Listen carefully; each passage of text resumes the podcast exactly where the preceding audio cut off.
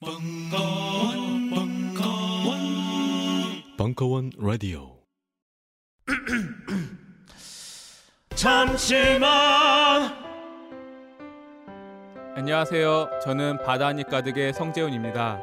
보통 오뎅, 맛살, 핫바 등 다양한 이름의 어묵을 간식으로 때로는 반찬으로 많이 드시는데요. 그게 대부분 밀가루로 만들어졌고 기름에 튀기기 때문에 칼로리가 높아지더라고요. 그래서 저희는 어육 함량이 높으면서 기름에 튀기지도 않는 맛과 건강을 생각한 그런 어묵 한번 만들어 보고 싶었습니다. 그런데 이렇게 만들다 보니 팔아도 남는 게 없더라고요. 여러분, 저희가 정직하게 만든 어묵을 딴지 마켓에서 계속 판매할 수 있게 많은 관심 부탁드립니다. 정성을 담아 쪄서 만든 어묵 감아볶고 여러분의 관심이 필요한 정직한 먹거리입니다. 잠시만. 우리 이제 어묵 먹어요. 맛있는 가마복고.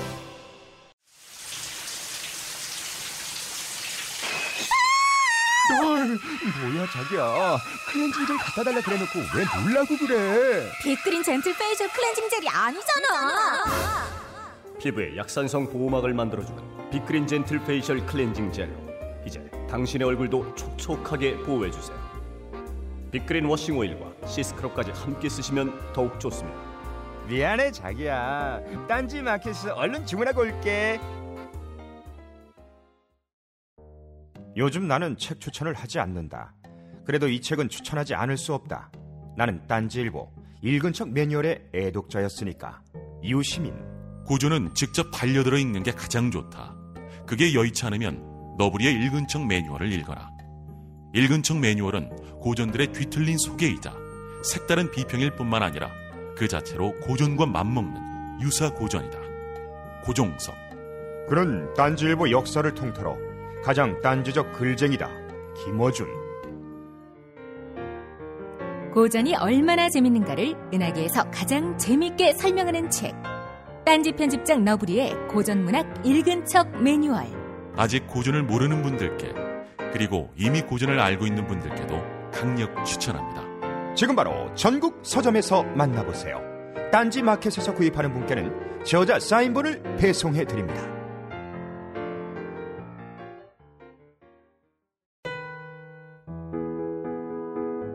벙커원 비술 이강용의 글쓰기 특강과 번역 신공. 일부 8월 22일 강연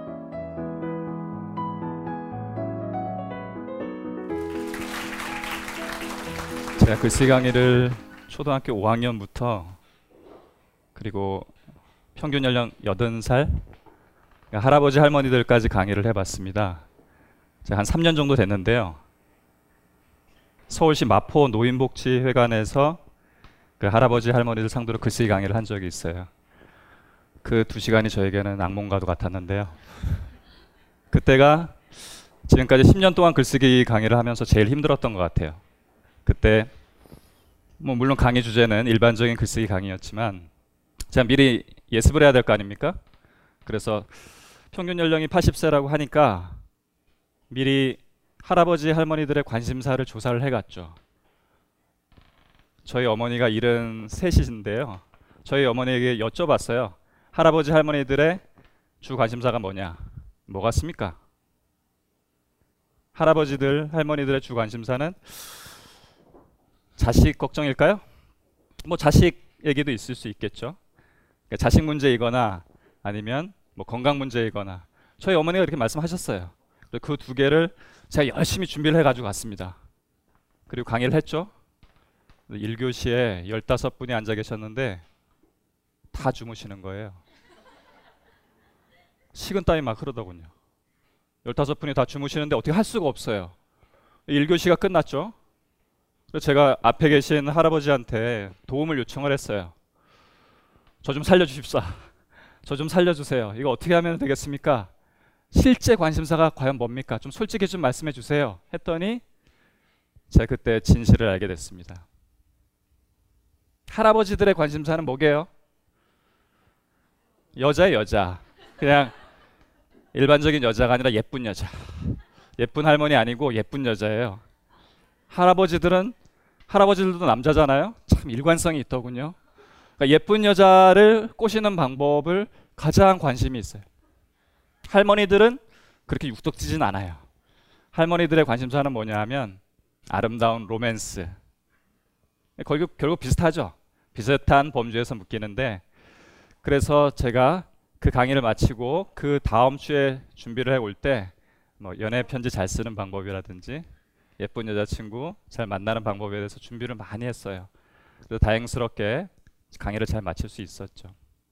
이것은 여러분이 이 자리에 오신 것은 번역만 잘하려고 오신 것이 아니라 여러분의 글도 잘 쓰기 위해서 오신 거죠. 글을 잘 쓰기 위해서는 독자가 누구냐 그것을 잘 설정하는 것이 중요해요.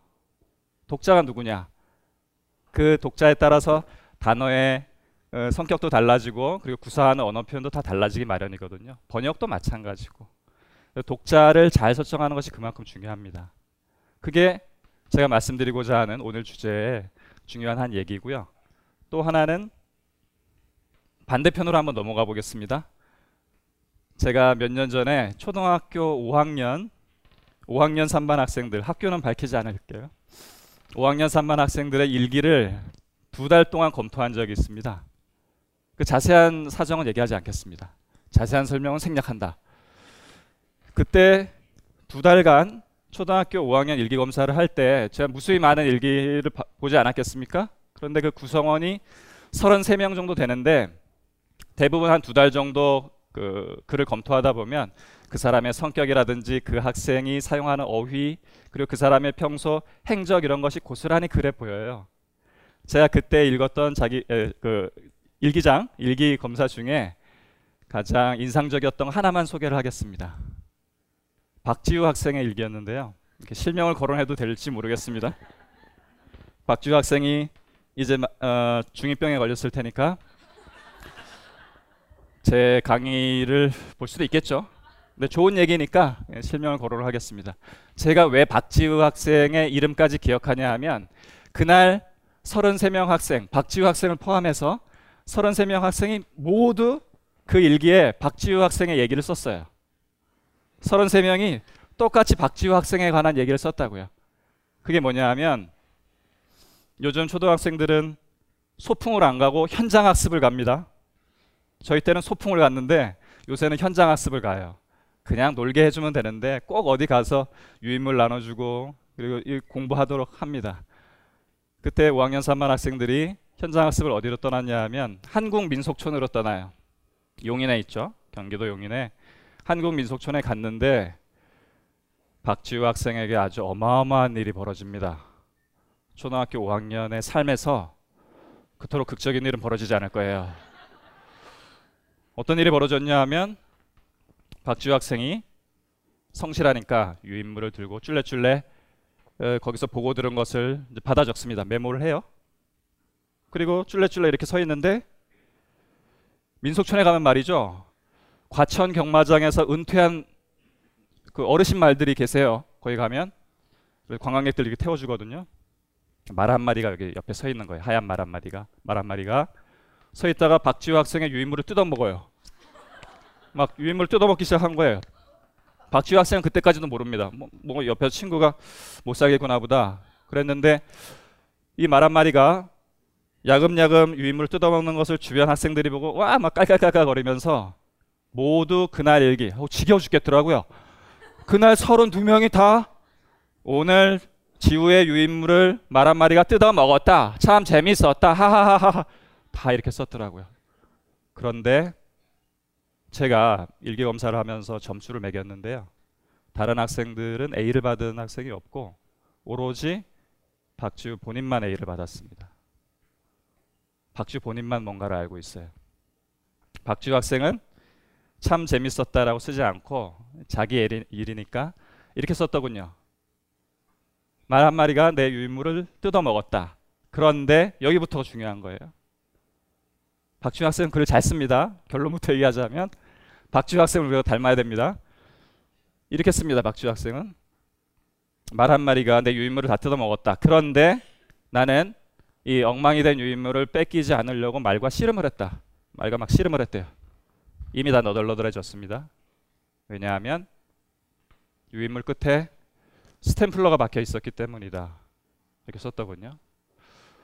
그냥 가슴이 찡한 거예요. 제가 박지호 학생과 일면식도 없고 어떤 하, 어떤 학생인지도 잘 모르는데 저는 박지호 학생이 참 아름답고 예쁘고 성실한 학생일 거라고 추측을 했어요. 적어도 글과 그 사람의 삶이 일치한다고 가정하면 자 이따가도 말씀드리겠습니다만 우리가 지향해야 될 가장 높은 단계에는 뭐가 있냐 하면 말과 글과 삶이 하나로 만나는 그 단계 그게 쉽게 성취할 수 있는 그 영역은 아니겠지만 우린 그걸 지향해야 된다고요.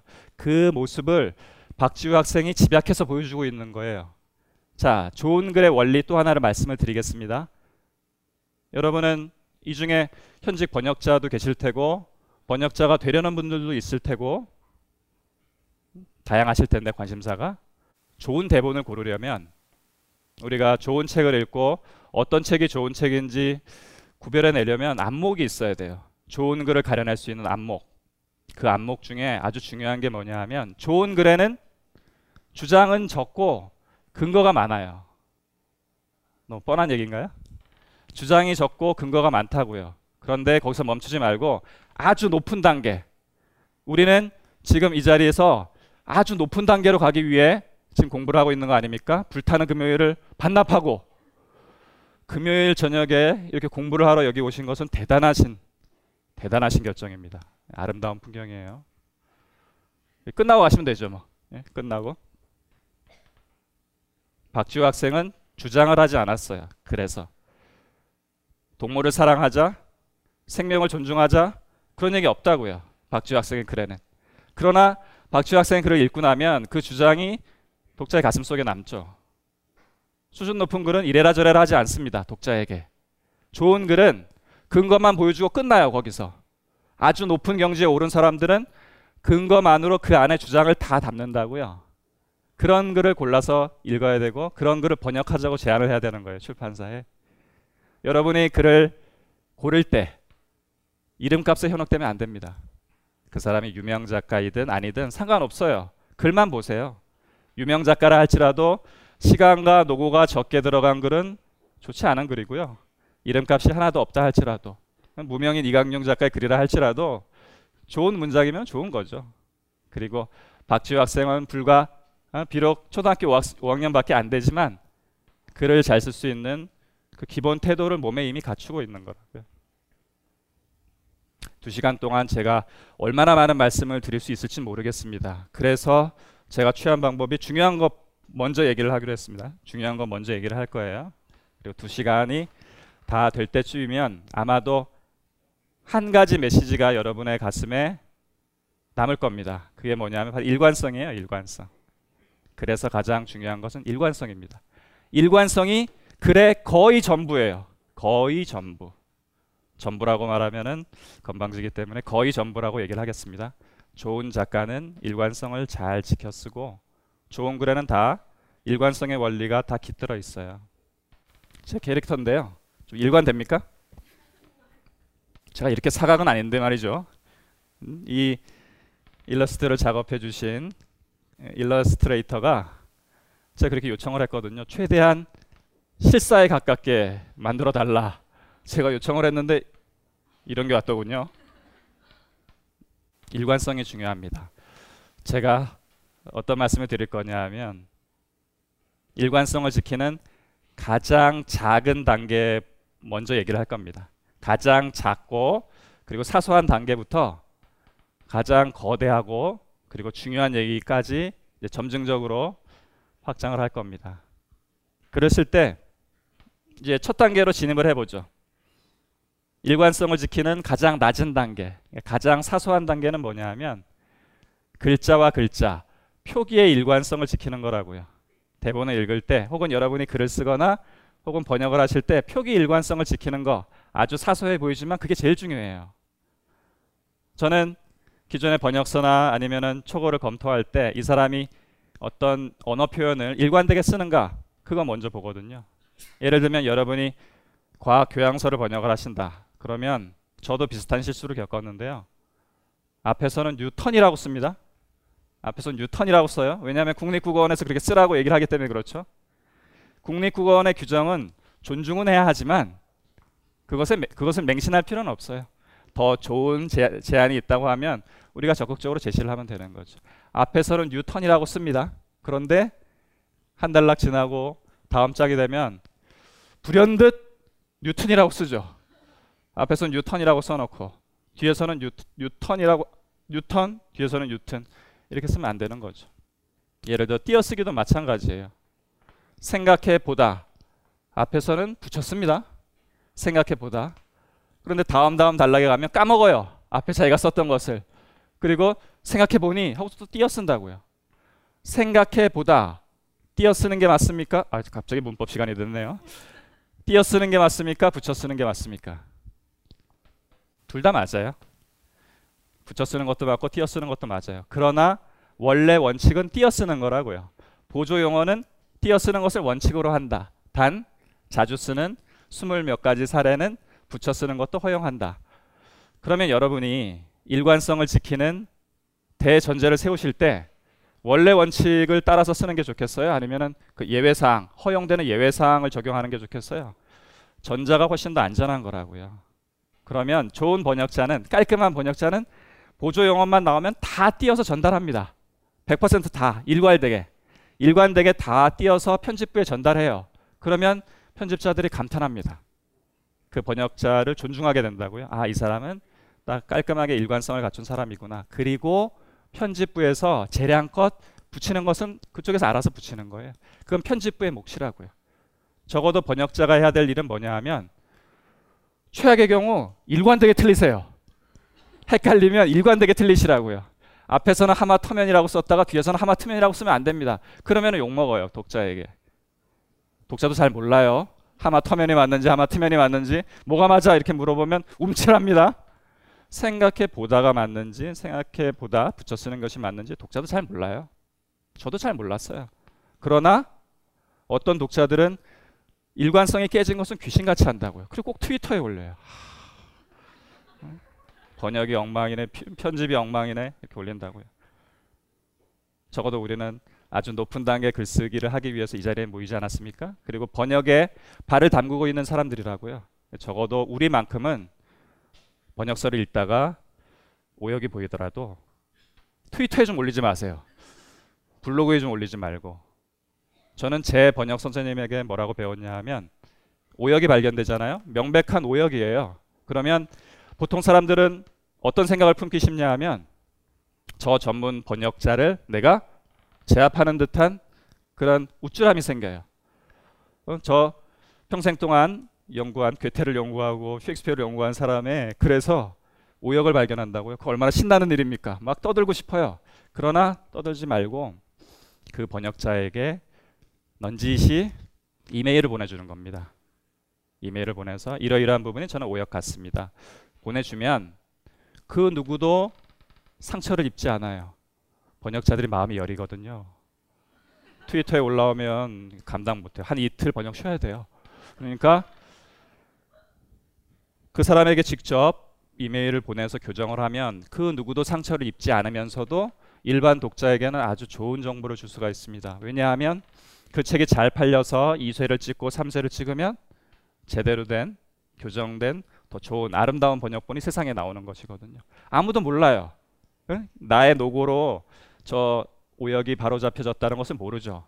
그러나 그걸로 자부심을 가지면 됩니다. 그러면 그 번역자와도 우애가 싹 트는 거예요. 우리도 이제 우애가 싹 트게 되겠죠. 어? 조금만 지나면 표기의 일관성이 중요하다고요. 사소하게 넘기지 마시고 일관되게 일관되게 틀리면 안 되겠죠. 그러니까 일관되게 어, 보조 용어는 일관되게 띄어쓰든가 아니면 어떤 표기가 있다. 그러면 국립국어원 표기에 너무 얽매이지 마세요. 아마 조금만 시간이 지나면 과학 서적에서 뉴턴이라는 말이 다 뉴턴으로 바뀔 겁니다. 지금은 뉴턴이 현행 규정이긴 하지만 어차피 표준어라든지 외래어 표기 규정은 계속 바뀌어요. 그러나 우리가 노력해서 올바른 방향으로 바뀔 수 있도록 노력을 해야 된다고요. 예를 들어 삭 월세는 안타깝게도 비표준화가 됐습니다. 매달 초에 내는 반값이라는 정확한, 정확한 뜻을 가리키는 삭 월세는 비표준어가 돼버렸어요. 그리고 어떤 것이 표준어 자리를 점령했냐면 발음 나는 대로 사 글세가 표준어가 돼버렸죠. 그건 안타까운 거예요. 표준어의 수준이 하향 평준화가 돼버린 거라고요. 그러지 않도록 우리가 노력을 해야 된다고요. 교양 있는 사람들이 두루 쓰는 현대 서울말 그게 표준어잖아요. 어디까지가 교양이 있는 거예요, 도대체? 교양 있는 사람들이 두루 쓰는 현대 서울말이래요. 여러분 중에 서울 이외의 지역에 사시는 분 있어요? 저도 경기도민이니까 저는 책임이 없어요. 그러나 아니죠. 경기도민도 서울 방언을 씁니다. 서울 방언, 경기 방언이 비슷하기 때문에 우리가 그 다 같은 책임을 갖고 있는 거라고요. 돌아와서 안녕하세요. 딴지마켓 조립 PC 전문 업체 컴스테이션의 이경식입니다. 혹시 알고 계십니까? 용산 선인상가에 빛나는 1층 130호. 제 머리 때문에 빛나는 건 아니고요. 저희 컴스테이션이 여러분들을 기다리고 있는 곳입니다. 2014년 가을 저희 컴스테이션은 전국의 컴퓨터 호객님들을 탈출시켜 주기로 결심했습니다.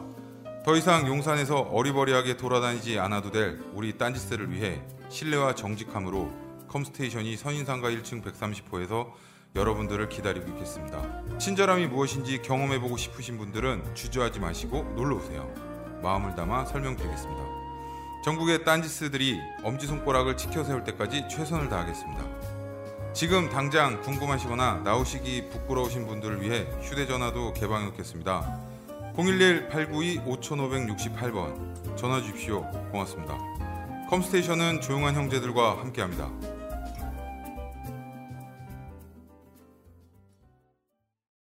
컴퓨터 공학과를 졸업하고 IT 업체에 취직한 장 씨. 늘 컴퓨터 앞에 앉아만 있다 보니 허리가 좋지 않아 병원을 찾았다. 아, 원래 그 VDT가 있었는데 이번에 척추 추간판 탈출증으로 진행된 거거든요.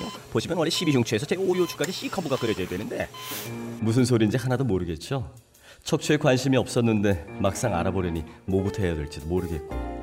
우리는 장 씨에게 도서 알고 싶은 척추의 모든 것을 소개해 주었습니다. 이야, 이거 재밌는데요? 아, 척추가 이렇게 중요했구나. 이제 작은 습관부터 고쳐야겠네. 누구나 한 권쯤은 읽어야 할 척추 건강책. 그 중에서도 가장 쉽고 재미있는 책. 알고 싶은 척추의 모든 것. 지금 허리를 고치세요. 인터넷 서점과 전국 주요 서점으로 가보자. 우리는 생각했습니다. 실외는 가까운 곳에 있다고.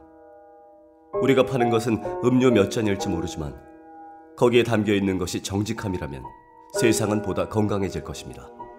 그래서 아낌없이 담았습니다. 평산네이처, 평산네이처 아로니아 친, 친, 친. 지금 딴지마켓에서 구입하십시오. 돌아와서 표기의 일관성을 잘 지켰다. 문장부도 일관되게 찍고 표기도 일관되게 한다. 예를 들어 처음에 그리스의 비극에 관해서 얘기를 할 때 호메로스라고 잘 번역을 합니다. 영어 문장에 호머라고 나오면은 호머라고만 옮기면 안 되고 그리스의 맥락. 그 사람이 그리스 사람이니까 고대 그리스 사람이니까 원래 발음 나는 대로 호메로스라고 옮기는 것이 좋겠죠.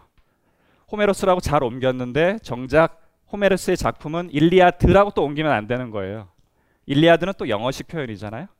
예를 들어 저 아메리카 대륙을 발견한 1492년에 발견한 크리스토퍼 콜럼버스. 콜럼버스는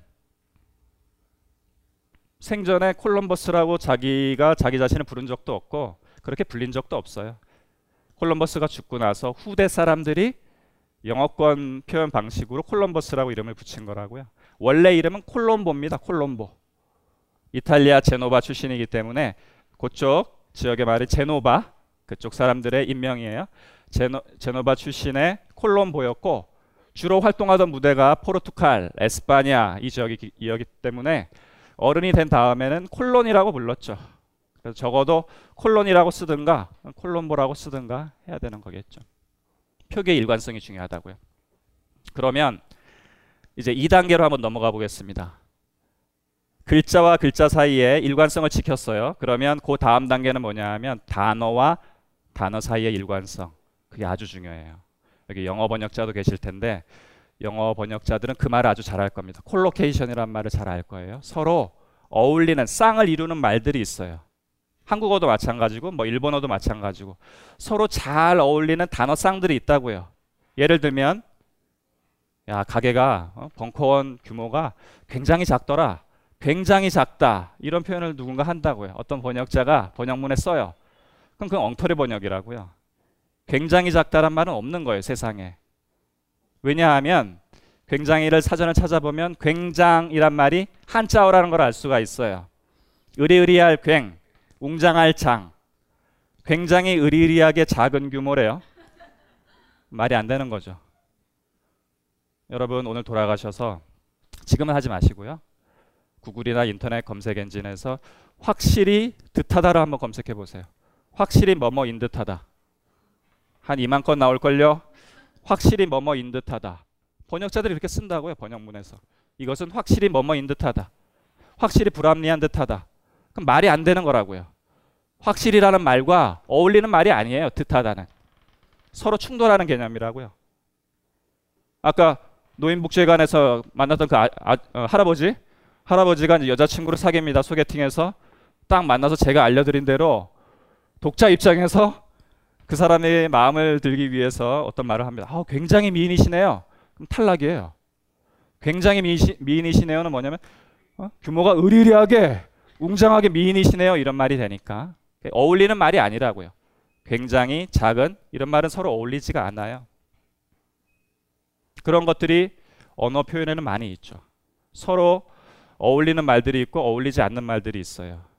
요새는 기자들이 그런 실수를 많이 하던데 스포츠 선수의 운동 선수의 나이를 표기하면서 아라비아 숫자로 19 이렇게 쓰고 전미사 살을 붙이더라고요.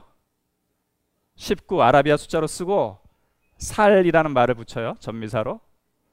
그건 썩 좋은 편이 아니라고요. 대원칙은 뭐냐 하면 아라비아 숫자가 나오면 한국어에서는 한자식으로 1, 2, 3, 4라고 읽지 하나, 둘, 셋, 넷이라고 읽질 않아요. 그래서 이 조화롭게 그러니까 일관성을 맞춰서 표현을 하려면 둘 중에 한 전략을 택해야 돼요. 차라리 한자식으로 읽든가 아니면 고유어식으로 읽든가. 그러면 아라비아 숫자 19를 만약에 쓴다고 하면 19세라고 쓰든가 아니면 그냥 한글 표기로 19살이라고 쓰든가 둘 중에 하나를 택해야 되지 19살은 없는 거예요. 몇 살이세요? 19살이에요, 저.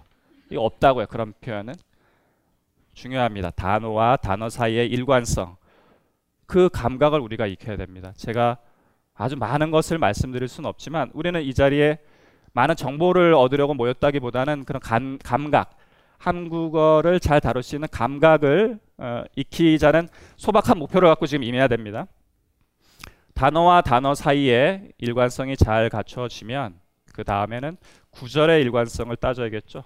구절의 일관성. 앞에 구절과 뒤에 구절이 비슷한 일관된 구조로 이루어져 있는가 그것을 잘 살펴야 된다고요. 예를 들면 천자문으로 예를 들겠습니다. 천자문의 처음 여덟 자 한번 떠올려 보세요.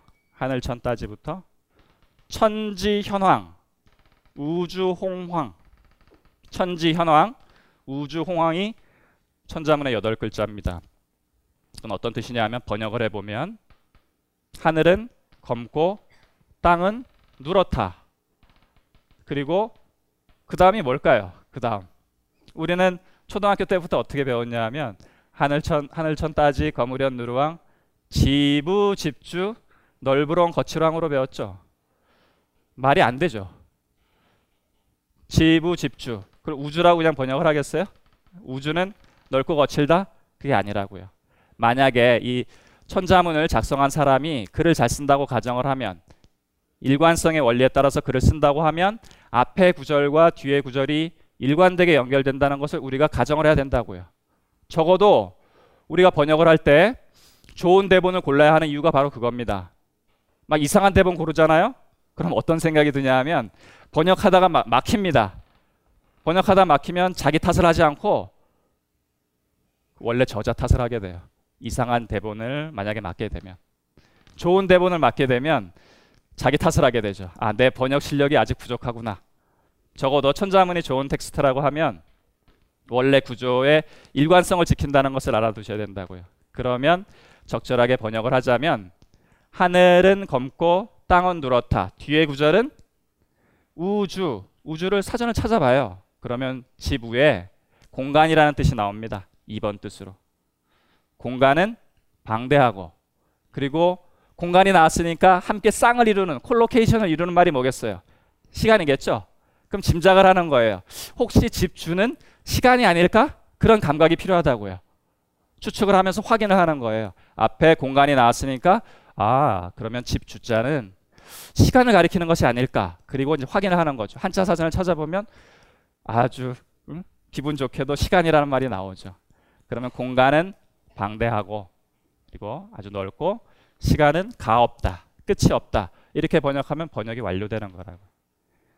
구와 절의 균형을 다 맞추잖아요. 그러면 이제 아주 중요한 단계로 진입을 하게 됩니다. 바로 문장이죠, 문장. 여기부터가 좋은 대본을 판별할 수 있는 아주 중요한 기준이 돼요. 좋은 문장을 일관되게 이 사람이 구성을 하는가 아닌가 그것을 유심히 살펴보라고요. 제가 최근에 읽은 문서로 예를 들겠습니다. 제가 최근에 그 부처님 붓다 붓다는 깨달은 자라는 뜻이고 원래 그 부처님의 이름은 고타마 시타르타죠. 고타마 시타르타. 고타마 시타르타가 35세 때 보리수 아래에서 깨달음을 얻습니다. 그 깨달은 것 중에 가장 중요한 네 가지가 있어요. 네 가지 깨달음.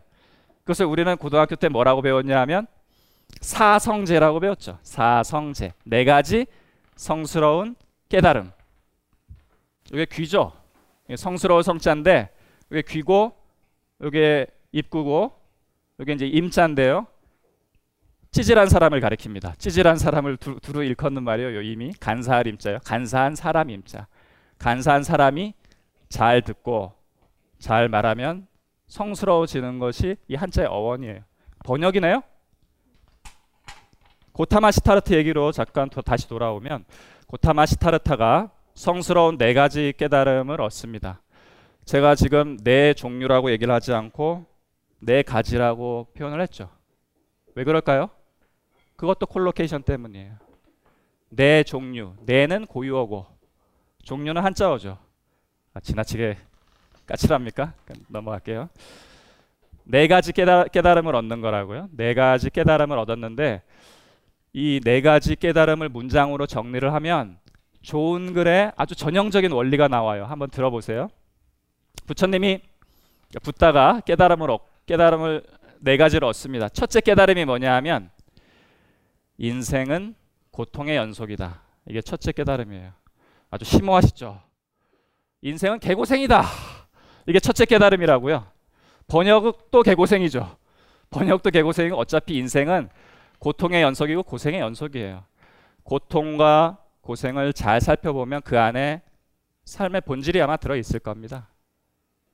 그래서 부처님은 그러한 것을 파악을 하고 첫 번째 깨달음으로 그것을 제시를 한 거라고요. 자, 삶은 고통이다가 첫 문장에 나왔어요. 그러면 이 문장을 우리가 일관성을 갖춰서 물고 늘어져 봅시다. 삶이 고통이다라는 문장이 규정됐다. 이게 어떤 사람, 어떤 필자가 쓴 글이라고 해봅시다. 둘째 문장에 뭐가 나와야 될까요? 고통에 대한 얘기가 나오, 나와야 되지 않겠습니까? 앞에 인생은 고통이다 이렇게 규정을 했으면 고통에 대해서 규정을 하는 게 가장 자연스럽고 일관성을 갖추는 거라고요. 그 두 번째 깨달음이 뭐냐 하면 바로 그 고통은 어디서 올까요? 집착에서 오는 거예요. 집착. 고통은 집착에서 온다. 그게 둘째 문장이라고요. 이제 연결돼 있습니다. 첫째 문장이랑 둘째 문장이랑. 자, 셋째 문장은 뭐가 나올까요? 집착에 대해서 또 얘기를 하지 않겠습니까? 좋은 필자는 앞 문장을 꽉 물고 늘어져요. 항상. 여러분이 번역 대본을 검토합니다. 예를 들어 한 일주일 정도 시간을 갖고 한 챕터, 한 장을 번역을 한다든지 아니면 몇 장 정도 번역을 하고 출판사에 번역 제안서를 쓰죠. 그리고 검토서를 씁니다. 그럴 때 여러분이 유심히 봐야 될 것 중에 하나는 뭐냐 하면 예를 들어 여러분의 주제와 여러분의 주제나 관심사와 부합을 하고 그리고 좋은 글이라고 판단이 되면 이제 문장을 보시라고요. 문장이 앞 문장이 뒷 문장과 꽉 연결되어 있는지 없는지. 좋은 글은 훌륭한 글은 요약할 수가 없어요. 단적으로 좋은 글, 훌륭한 문장은 요약하기가 아주 어렵습니다. 뭔가를 뺄 만한 게 별로 없어요. 더 이상 이미 그 저자가 편집 과정에서 혹은 음, 그 원고 교정 과정을 거치면서 뺄 건 다 뺐어요. 그리고 쓸데없는 표현 쓰지 않고 동호 반복 다 줄이고 그래서 아주 정수만 남긴다고요. 더 이상 줄일 수 없는 그런 문장이 좋은 문장이에요. 가장 깔끔한 문장이고. 붓다 얘기로 다, 시 돌아오면 그 집착은 없앨 수 있어요. 집착은 없앨 수 있다가 셋째 깨달음이라고요. 넷째 깨달음은 뭘까요? 그것을 어떻게 하면 없앨 수 있을까? 그 없앨 수 있는 방법이 또 그 다음에 나옵니다. 여덟 가지 방법으로 나와요. 뭐 그건 생략을 하겠습니다. 제가 최근에 읽은 거 가지고 이제 사례를 들었는데 저는 늘 좋은 문장들이 왜 좋은지 그것을 분석하는 사람이에요. 그래서 그것을 인용해 놓고 또 메모를 해 두죠. 어때요? 좋은 문장은 앞문장과 뒷문장에 유기적으로 연결되어 있고 또 일관성을 지켜서 쓴다고요. 오늘 불타는 금요일인데 자꾸만 얘기를 하게 되네요. 지금쯤이면은 밖에 해가 지고 별이 별은 안 뜨겠군요. 대학로니까 별이 뜨겠죠. 이제 이따 밤에 저는 8월 말이 되면 항상 이 시를 가끔 펼쳐서 읽게 되는데 윤동주의 별에는 밤이라는 시를 전 좋아합니다. 계절이 지나가는 하늘에는 가을로 가득 차 있습니다. 나는 아무 걱정도 없이 밤하늘의 별들을 다 헤일 듯합니다. 가슴 속에 하나 둘 새겨지는 별을 오늘 다 못 해는 이유는 자 이제부터 중요해요.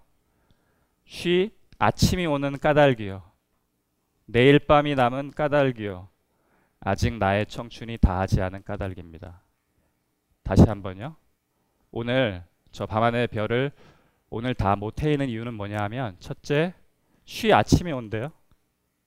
둘째, 내일 밤이 남았대요. 셋째, 아직 나의 청춘이 다하지 않았답니다. 뭘 빼야 될까요? 뺄 만한 게 없다고요. 아주 유기적으로 점층적으로 연결이 돼 있죠. 어, 오늘과 내일과 그리고 미래 유기적으로 연결돼 있다고요. 좋은 글은 그러한 원리를 다 지켰어요. 윤동주가 훌륭한 작가인 까닭은 뭐냐 하면 단순히 문장의 형식성의 일관성에 그치지 않고 그것을 행동, 실천, 삶까지 연결했다는 게 중요한 거예요. 제가 아까 아주 높은 단계 글쓰기에 관해서 얘기를 했죠. 아주 높은 단계 글쓰기 경지에 오른 사람들은 말과 글과 삶이 일치해요. 지행합의를 한다고요. 저도 아직 그 경지에는 다다르지 못했지만 다가가려고 노력은 한다고요. 윤동주가 훌륭한 시인은 까닭은 뭐냐면 자기가 시를 적었더니 자기는 평소에 순수하고 밝고 그리고 아름다운 시만 썼거든요. 그런데 자기의 삶을 돌아보니까 그게 일치하지 않는 거예요.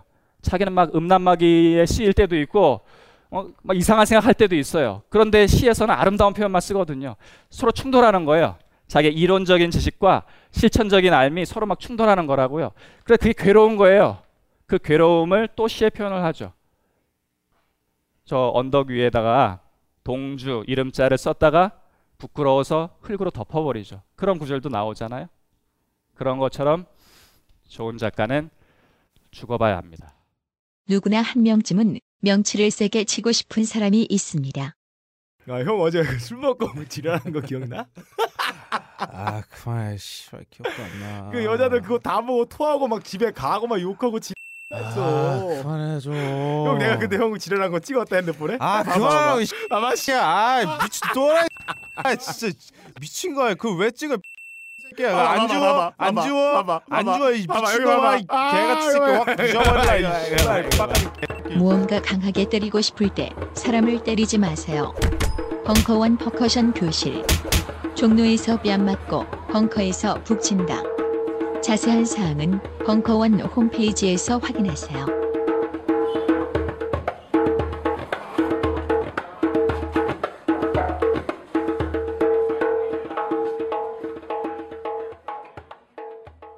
(2014년 10월) 황승민의 집단 상담소의 새 코너 개인 집중 상담소 집단 WPI 워크숍에서 다룰 수 없었던 섬세하고 디테일한 그대들의 고민 상담을 라디오 팟캐스트 방송을 통해 본격적으로 시작합니다. 마음속으로 괴로워하고 애를 태우는 그대들의 고민들을 메일로 보내주세요. 보내주실 메일 주소는 셜록황 골뱅이 gmail.com s h e r l o c k w h a n g 골뱅이 gmail.com 되겠습니다. 자세한 사항은 홈페이지 광고를 확인하세요.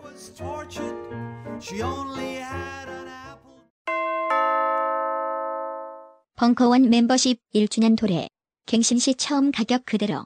만료일 확인하여 너도 나도 자산 증진. 지금 바로 벙커원 홈페이지에서 확인해 보세요. 각종 사회 비리와 거짓말에 처절한 똥침을 날려온 딴지일보가 마켓을 열었습니다.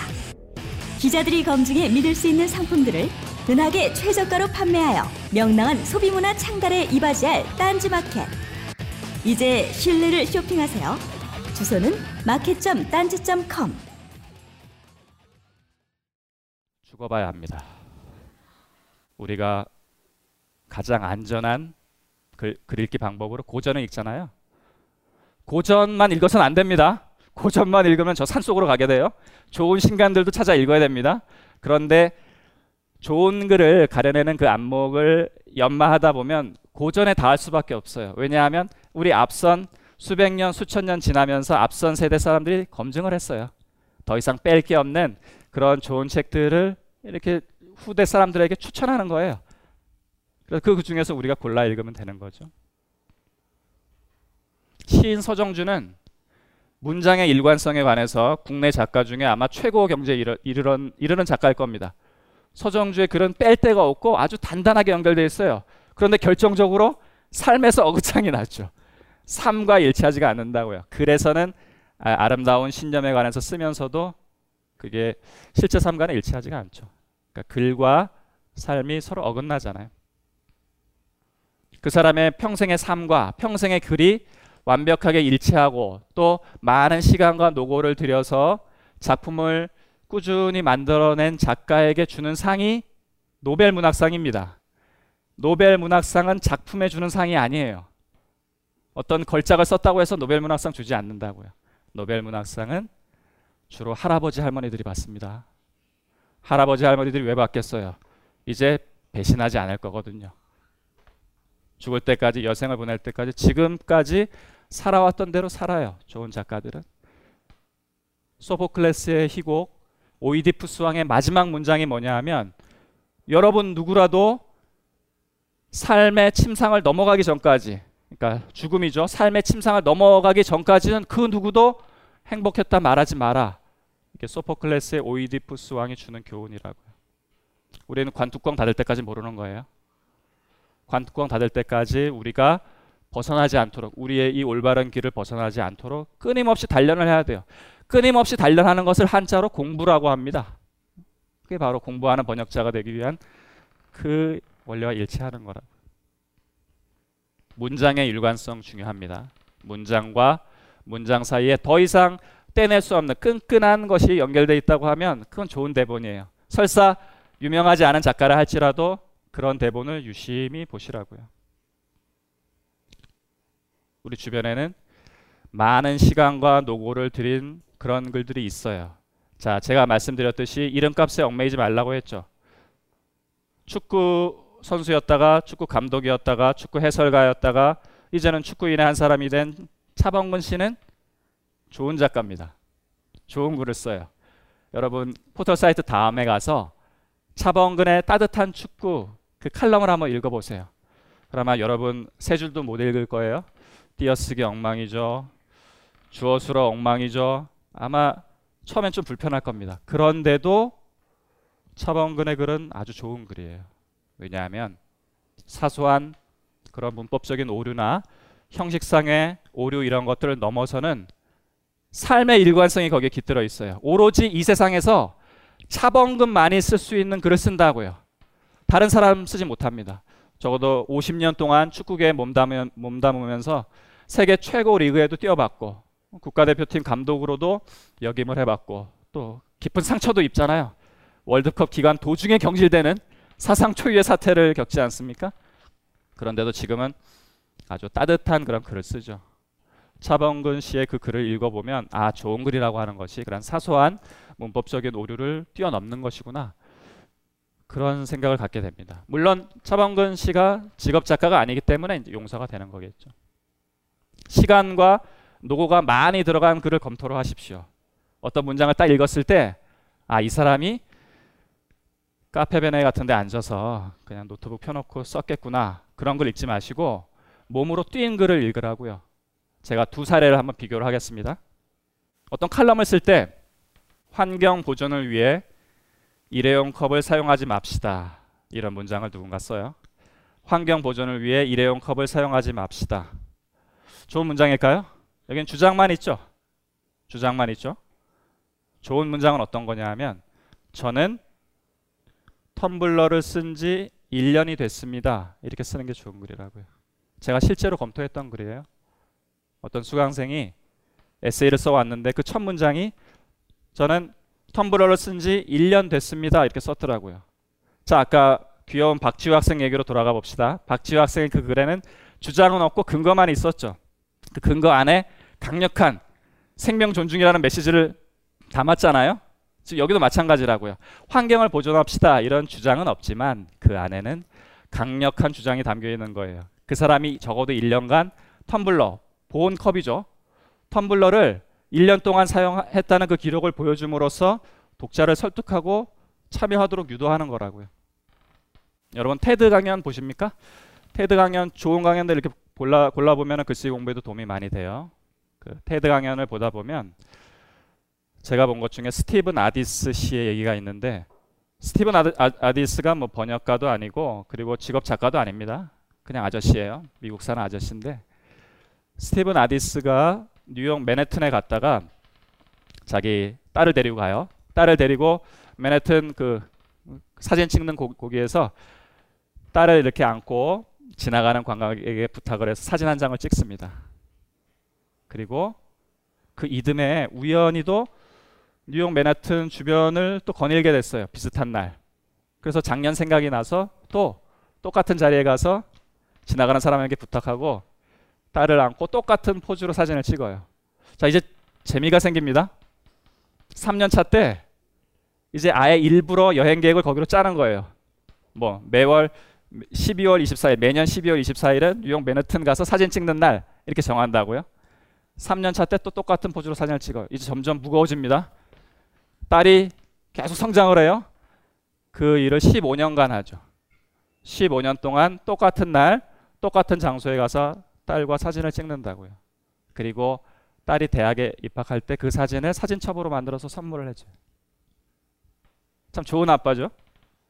그러면 그 사람이 뭐 직업 작가는 아닐지라도 좋은 글을 쓸 수 있는 아주 중요한 원리를 실천하고 있는 거라고요. 여러분이 감당할 수 있는 좁은 범위를 설정하고 그걸 끝까지 밀어붙이는 거예요. 좋은 작가들은 다 그렇게 합니다.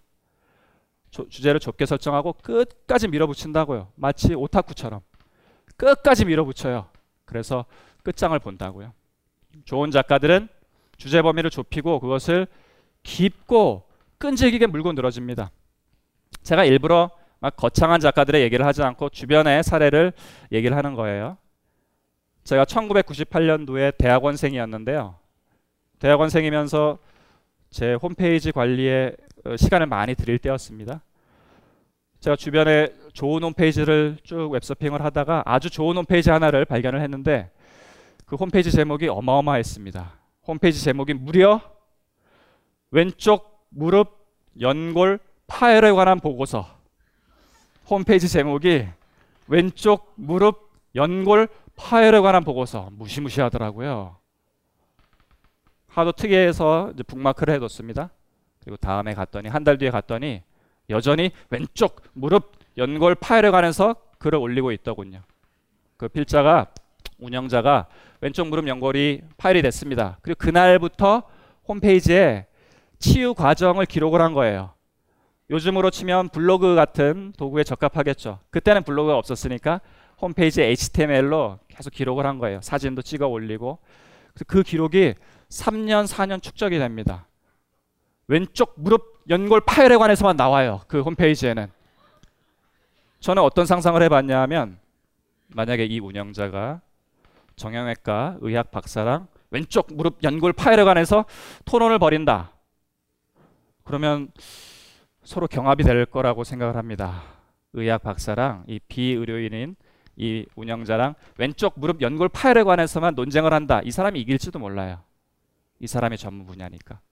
여러분도 번역뿐 아니라 여러분의 글을 쓰셔야 되잖아요. 여러분의 글을 쓰실 때 욕심을 부리지 말고 처음에 아주 좁게 시작하라고요. 양쪽 무릎 연골도 안 돼요. 왼쪽 무릎 연골이어야 됩니다. 왜냐하면 자기가 실제 왼쪽 무릎 연골이 파열됐으니까. 자기의 삶에 충실한 거라고요. 그 사람은 아주 좋은 걸 쓰고 있을 거예요. 지금 밥이나 먹고 다니는지 모르겠는데 아무튼 좋은 걸 쓰고 있을 거예요. 저는 믿어요. 왜냐하면 그 사람의 태도가 글에 깃들어 있으니까 그런 거죠. 좋은 작가는 끝까지 물고 늘어집니다. 카페벤에 가서 대강 노트북으로 써갈긴 그러한 소설을 읽기에는 우리 인생이 너무 짧아요. 우리는 어떤 글을 읽어야 되냐 하면 한 사람이 한 작가가 시간과 노고와 정력을 들여서 개고생하면서 고통을 극복하면서 만들어 놓은 그런 작품을 찾아서 읽어야 된다고요. 그게 우리의 예의예요. 공부하는 사람들의 예의라고요. 예를 들어 요한 볼프강 폰 괴테가 35세 때 깨달음을 얻은 것이 아니라 아, 깨달음을 얻긴 했습니다. 이탈리아 여행을 가요. 이탈리아 이탈리아 여행을 갑니다. 저 독일에서 출발해서 어, 베로나, 베네치아, 파두아, 볼로냐, 피렌체, 로마, 어, 페루자 쭉 내려옵니다. 그러면서 나폴리까지 갔다가 다시 로마로 돌아오고 로마에서 많은 시간을 들이고 귀국을 해요. 그때 괴테가 이탈리아 사람들에게 가장 많이 받은 질문이 뭐냐 하면 베스트셀러 소설에 대한 질문을 제일 많이 받아요. 괴테는 카페베네에 앉아가지고 젊은 베르테르의 슬픔 썼거든요. 그분이 오셨어요. 그분이 오셔서 일필휘지로 썼다고요. 지금은 민음사에서 새로 번역본이 나왔죠. 젊은 베르터의 고뇌로 나왔죠. 뭐 청년 베르터의 고뇌 뭐 그런 맥락입니다. 젊은 베르테르의 슬픔을 일필휘지로 쓴다고요. 그런데 그게 초대박 베스트셀러가 된 거예요. 유럽인 중에 그 글을 읽지 않은 사람이 없어요. 도착할 때마다 그 얘기를 하는 거예요. 속편 언제 쓸 거냐고. 2편 언제 쓸 거냐고 그 질문을 계속 받죠. 그런데 괴테는 싫었대요, 그게. 그 이탈리아 기행이 읽어보면 나오는데 자기는 더 좋은 작품, 이제 그걸 떨쳐내고 더 좋은 작품을 쓰면서 매진하고 싶은데 자꾸만 지금 읽어보면 얼마나 또 유치하겠어요. 그 유치한 작품 가지고 계속 자기에게 질문을 하니까 그게 참 힘들었답니다. 그런 기록을 하더라고요. 거기 이탈리아 기행에. 괴테가 35세 때 아주 중요한 깨달음을 하나 얻습니다. 그게 뭐냐면 괴테의 원래 꿈이 뭐였는지 아세요? 작가가 되는 게 아니었습니다. 요한 볼프강 폰 괴테의 원래 꿈은 직업 화가가 되는 거였어요. 자기가 그림을 아주 잘 그린다고 생각하면서 35살을 살았어요. 그런데 그 꿈이 이탈리아 기행을 계기로 좌절됩니다. 왜냐하면 로마 얘기를 했죠 아까 로마에 거쳐서 처음에 로마에서 볼 때는 주변 건축물이라든지 뭐 성당 이런 것들을 보고 유명한 콜로세움 이런 것만 보고 실제 로마를 제대로 여행하게 된 것은 이제 돌아가면서 독일로 돌아가면서 로마에 머물면서 주로 뭘 했냐 하면 거장들의 회화 작품을 많이 봅니다. 라파엘로, 티치아노, 레오나르도 다빈치, 미켈란젤로 이런 거장들의 작품을 두 눈으로 육안으로 맨눈으로 그걸 본다고요. 바로 앞에서 수백 점 그 거장들의 작품을 쫙 보면서 감탄을 하죠. 와 역시 어? 이 회화가 예술 예술 분야의 최고봉이구나. 그러면서 화가에 대한 꿈을 불태우다가 자기가 스케치해 놓은 거 있죠. 스케치북을 꺼냅니다. 꺼내고 펼쳐봐요. 초등학생 그림 있네. 자기 그림을 보니까 초등학생 그림이에요. 지금까지 전혀 알지 못했던 초등학생 그림이 수십 장, 수백 장이 있, 더랍니다 그리고 깨끗하게 단념을 하죠. 아, 내가 가야 할 길은 이게 아니구나. 내가 정말 잘할 수 있는 분야는 다른 쪽에 있구나. 우리가 파우스트를 감사하게 읽을 수 있는 까닭은 바로 우리의 거장 라파엘로나 미켈란젤로 덕분이에요. 라파엘로나 미켈란젤로 티치아노 덕분에 화가에 대한 꿈을 접게 됐다고 자기 꼬라지를 안 거예요. 자기 꼬라지를 딱 자기 한계를 규정하고 그리고 더 높은 단계로 가게 되는 거라고요. 그리고 35세 때 15년 전에 그러니까 20대 초반이겠죠. 20대 초반에 파우스트를 구상을 하는데요. 파우스트를 최초로 구상한 게 24살 때인데 아니 20대 초반인데 그리고 십몇 년이 흐릅니다. 그리고 그때 이탈리아 기행을 하면서 파우스트를 완료를 하려고 해요. 그리고 출판사에 넘기려고 하거든요. 그런데 그때 거장들의 작품을 봤잖아요. 회화 작품. 그리고 자기 꿈을 접었잖아요. 자기의 작가로서의 꿈을 새롭게 꿈꾸면서 훌륭한 작품을 만들기로 결정을 합니다. 그래서 출간 출간을 포기를 해요. 출간을 단념을 하고 내가 적어도 이 생을 마감하기 전까지 아주 훌륭한 작품 하나 정도는 남기리라. 이미 괴테는 젊은 베르테의 슬픔, 젊은 베르테의 고뇌 그 단계를 넘어선 거라고요. 그리고 아주 훌륭한 작품 하나만 남기면 어떠냐?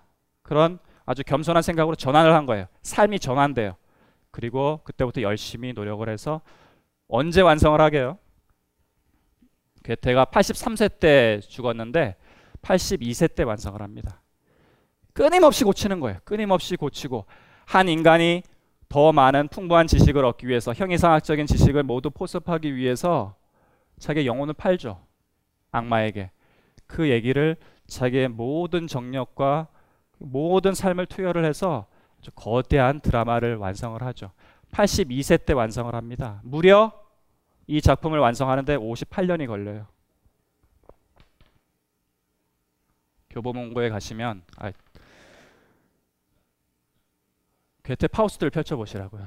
베스트셀러 그 매대만 가지 마시고 그 안에는 58년이라는 노고가 들어가 있는 거예요. 제가 괴테만 말씀드린 게 아니죠. 아까 박지우 학생의 얘기도 있고 스티븐, 아저, 스티븐 아디스 아저씨 얘기도 있어요. 우리 주변에는 좋은 글이 있는데 그것을 끄집어내려면 좋은 대본을 판별하려면 안목을 갖추고 있어야 돼요. 유명하다고 해서 그 글을 번역하는 것은 썩 바람직한 방식은 아닌 것 같습니다.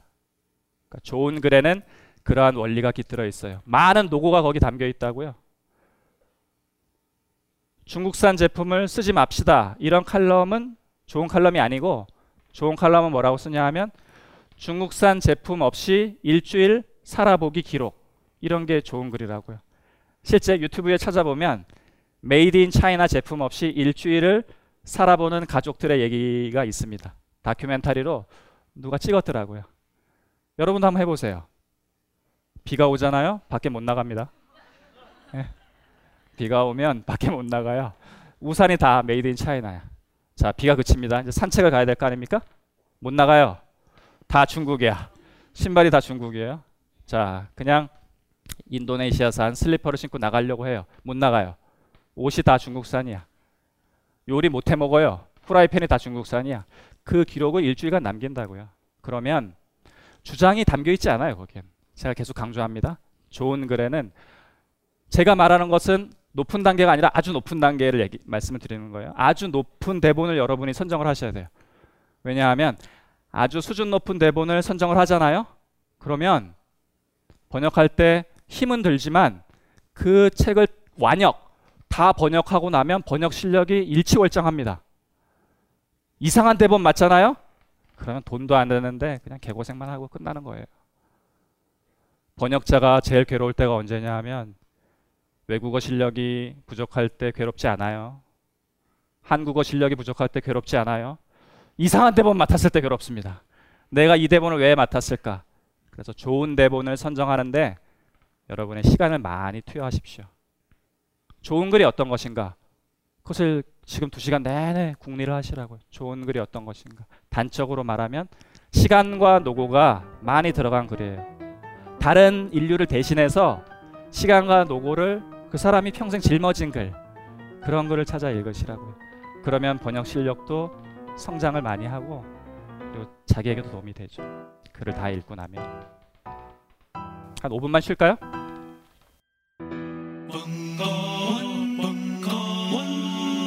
벙커원 라디오